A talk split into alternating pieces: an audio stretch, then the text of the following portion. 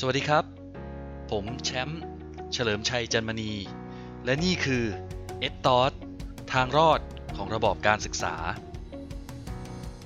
สวัสดีครับ วันนี้ผมก็มาชวนทุกคนร่วมกันคิดกันอีกเช่นเคยนะครับ แต่ว่าวันนี้เนี่ยเป็นในส่วนของเนื้อหาเกี่ยวกับการเรียนการสอนในสิงคโปร์ ซึ่งสิงคโปร์เนี่ยเป็นประเทศที่ทางประเทศตะวันตกเขามองว่าเป็น การเรียนการสอนในหลักสูตรวิชาคณิตศาสตร์ และวิทยาศาสตร์ที่ได้ผลเนื่องจากมีคะแนนสอบที่ดีนะครับ แล้วก็มีการพัฒนาด้านด้านวิทยาศาสตร์ และคณิตศาสตร์ค่อนข้างสูงคราวนี้เนี่ยในหลายสำนักข่าวหรือในหลาย ๆ แห่งเนี่ยเขาก็มาดูกันว่าสิงคโปร์เนี่ยเขาจัดการเรียนการสอนยังไง เขามีวิธีการเรียนการสอนยังไง ถึงทำให้บุคลากรหรือตัวบุคคลเองที่ เขาพัฒนาขึ้นมาเนี่ยมีศักยภาพแล้วก็แข่งขันได้ในระดับโลก ก็มี 4 หัวข้อหลักๆ ที่อ่านมาโดยสรุปนะครับ แล้วก็เราจะมาชวนกันคิดกันในในหัวข้อนี้แล้วเรามองกันว่าในประเทศไทยในส่วนนี้เนี่ยมันมีความเหมือนกันหรือต่างกันยังไงบ้างนะครับ ส่วนที่หนึ่งเลยก็คือ เรื่องของพื้นฐานหรือว่าตัวเนื้อหาเองที่เขามีเนี่ยทั้งในส่วนของคณิตศาสตร์ และวิทยาศาสตร์มันเชื่อมโยงกันในทุกชั้นปี ถามว่ามันเป็นยังไงก็คือผมยกอย่างเช่น เราเรียนบวกลบคูณหารที่เป็นของคณิตศาสตร์ แล้วไอตัวเนื้อหาบวกลบคูณหารที่เราเคยเรียนมาเนี่ยได้ถูกนำไปใช้ต่อในปีถัดๆไปนะครับคือเราไม่ได้เรียนแล้วเราก็ทิ้งไปเลยในในแต่ละหัวข้อแต่ละชั้นปีนะครับดังนั้นมันก็จะถูกส่งต่อเนื้อหาจากหัวข้อเดิมไปในหัวข้ออื่น ไม่ใช่เฉพาะ ในส่วนของคณิตศาสตร์เท่านั้นนะครับ ก็มีทั้งส่วนของเคมีนะครับส่วนของวิทยาศาสตร์อื่น ๆ ที่ที่เมื่อได้รับความรู้แล้วเรานำไปใช้ต่อในในส่วนถัดไป ซึ่งส่วนนั้นก็เป็นส่วนที่ผมคิดว่าในเมืองไทยเนี่ยก็สามารถทำได้ เพียงแต่ว่าโดยเนื้อหาที่เรารับทราบมาเนี่ยจะเป็นการเรียนการสอนที่เท่าที่ผมทราบมานะครับ ก็คือเราเรียนเฉพาะในหัวข้อที่ที่เราตั้งเป้าไว้ แต่เราไม่ได้ถูกนำความรู้เดิมที่เคยเรียนผ่านมาแล้วเนี่ยนำมาใช้ต่อในรุ่นถัดๆไปหรือในปีถัดๆไป นั่นคือในส่วนที่ 1 ส่วนที่ 2 ที่ผมมองว่าก็เป็นส่วนที่เขาเห็นด้วยก็คือเรื่องของออันนี้คล้ายๆ หัวข้อผู้ใหญ่เลยเรื่อง growth mindset นะครับ growth mindset ก็คือเรื่องเกี่ยวกับความคิดของตัวเด็กเองนะครับว่ามันจะต้อง ทำได้ดีกว่านี้ มันจะต้องมีมีความสามารถในการคิดที่ที่เป็นบวกมากกว่านี้นะครับ ส่วนที่สลับกันระหว่าง growth mindset ก็คือตัว fix mindset ก็คือเรามองว่า โอ้เราทำไม่ได้หรอก เราก็ทำได้แค่นี้แหละนะครับ โอ้ยคนอื่นเก่งจะตายเราไม่มีทางพัฒนาได้ดังนั้นมันเป็นเรื่องของการพัฒนาด้านแนวความคิด แล้วก็ให้มุมมองบวกแก่ตัวเด็กและตัวนักเรียนนะครับ แล้วก็ได้รับการ support การสนับสนุนจากตัวผู้ปกครองเองดังนั้น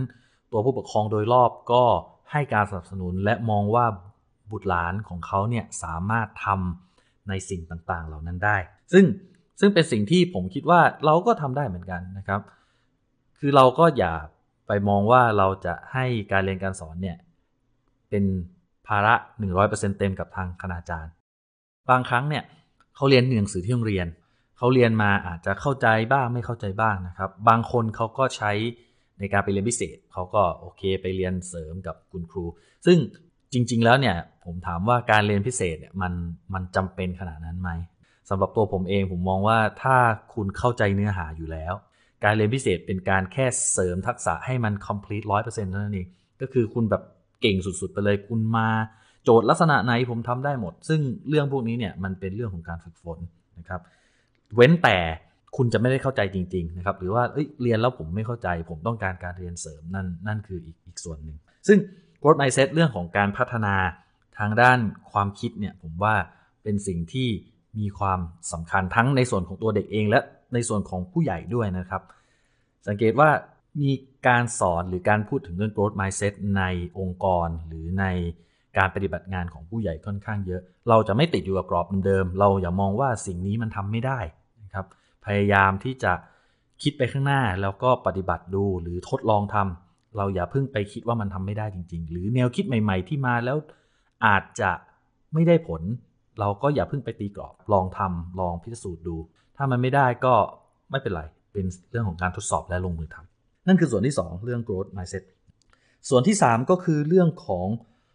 virtual learning นะครับหรือการการเรียนรู้โดยการใช้ การมองเห็นหรือจริง ๆ แล้วเนี่ยผมไม่ได้พูดถึงเฉพาะเรื่องการมองเห็นอย่างเดียวนะครับ เราพูดไปถึงในส่วนของการลงมือปฏิบัติ และการได้ลงมือทำหนึ่งในทฤษฎีที่เขาใช้ในการสนับสนุนเรื่องนี้นะครับ ก็คือเรื่องของทฤษฎี 70 20 แล้วก็ 10 ถามว่า 70 20 10 คืออะไร หลาย ๆ คนอาจจะเคยได้ยินมาแล้วนะครับ แต่ว่าเดี๋ยวผมพูดโดยสรุปให้ฟังอีกครั้งหนึ่ง70 20 10 เป็น มุมมองโดยรวมของการเรียนการสอนเพื่อพัฒนาตัวบุคลากร หรือตัวบุคคลไม่เฉพาะตัวเด็กเองนะครับ รวมไปถึงตัวผู้ใหญ่ด้วย 70 20 10 ตัวเลขนี้เป็นเปอร์เซ็นต์เป็นเปอร์เซ็นต์ของการเรียนรู้ของของ 1 กลุ่มสาระหรือ 1 หัวข้อนะครับ70 ก็คือ 70%คือการเรียนรู้นั้นเกิดจากการลงมือปฏิบัติ หรือลงมือทำยกอย่างเลยก็คือเฉมุดคุณเรียนวิชาคณิตศาสตร์ ถามว่าคุณจะ แก้โจทย์เหล่านี้ได้ไง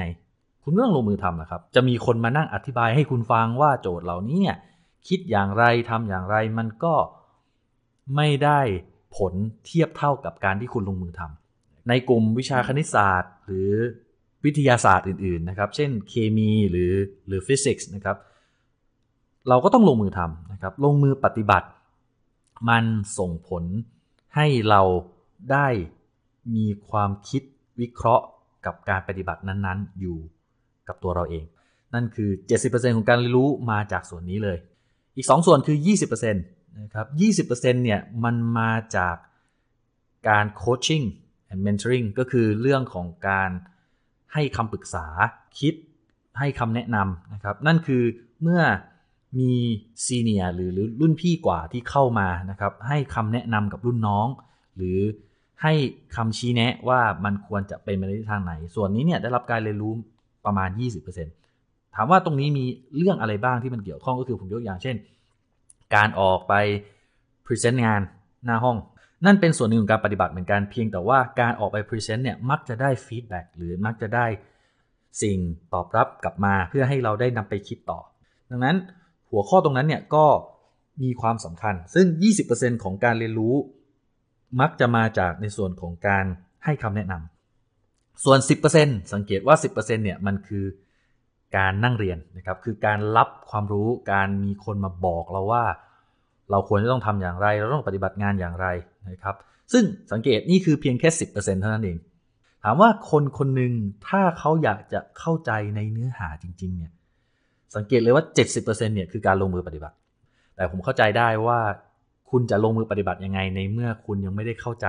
ตัวเนื้อหา ดังนั้นสิ่งที่เราควรจะต้องทำก็คือ หรือสิ่งที่เขาทำก็คือ เขาให้ความรู้นะครับ ให้ความรู้ใช้เวลาเพียงแค่ระยะเวลาสั้นๆเท่านั้นเอง และให้เวลาที่เหลือ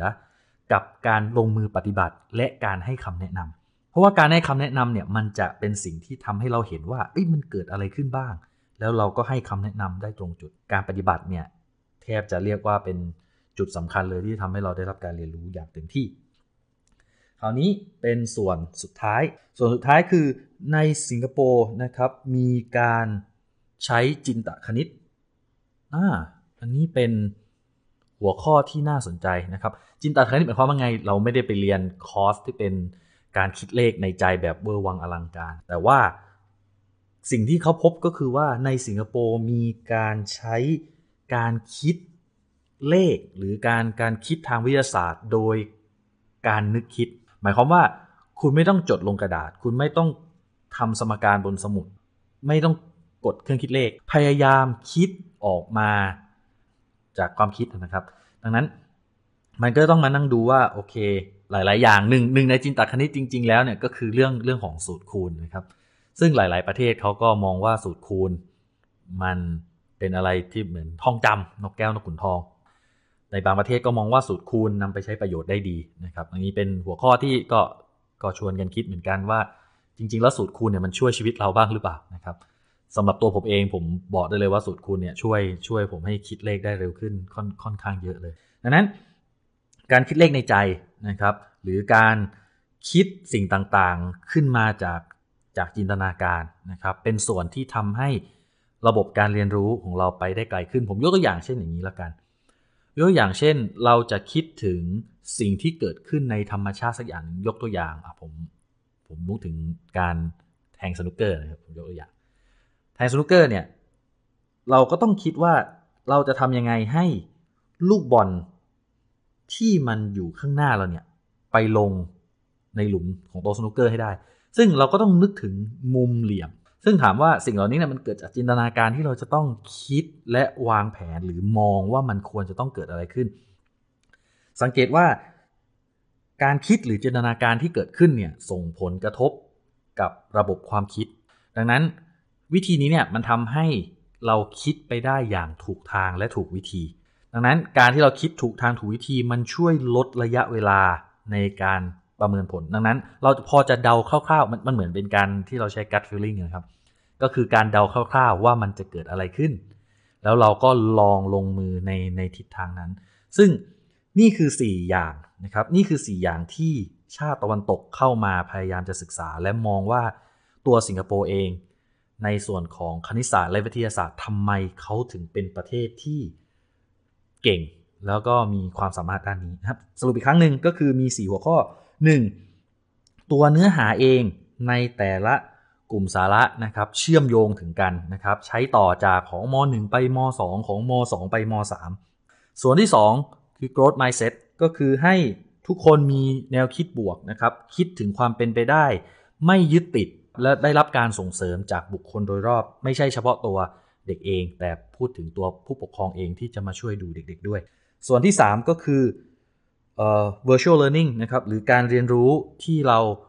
ได้มาโดยส่วนใหญ่มาจากการปฏิบัติก็คือ 70 20 และ 10 70 คือการลงมือปฏิบัติลงมือทำ20%มาจากคำแนะนำและการดูแลคือ coaching and mentoring และ 10%เท่านั้นเองที่มาจากการนั่งเรียนหรือนั่งฟังในห้องเรียนดังนั้นเป็นเวลาให้เวลากับการปฏิบัติให้เยอะมากขึ้นนะครับและส่วนสุดท้ายก็คือ การคิดในใจหรือการจินตนาการแล้วมองว่าสิ่งที่จะเกิดขึ้นเป็นอย่างไรบ้าง การคิดเลขในใจเป็นส่วนหนึ่ง ส่วนวิธีการจินตนาการถึงสิ่งที่จะเกิดขึ้น ก็เป็นอีกส่วนหนึ่งที่ทำให้เราสามารถเรียนรู้หลักคณิตศาสตร์และวิทยาศาสตร์ได้เป็นอย่างดีสำหรับวันนี้ก็จบเพียงเท่านี้ สวัสดีครับ หลังจากฟังจบแล้วคิดเห็นยังไงกันบ้างครับ อย่าลืมแชร์ความคิดเห็น และติดตามกันได้ในทุกช่องทาง ไม่ว่าจะเป็น YouTube Facebook Spotify SoundCloud แล้วมาเป็นส่วนหนึ่งในการพัฒนาการศึกษากันนะครับ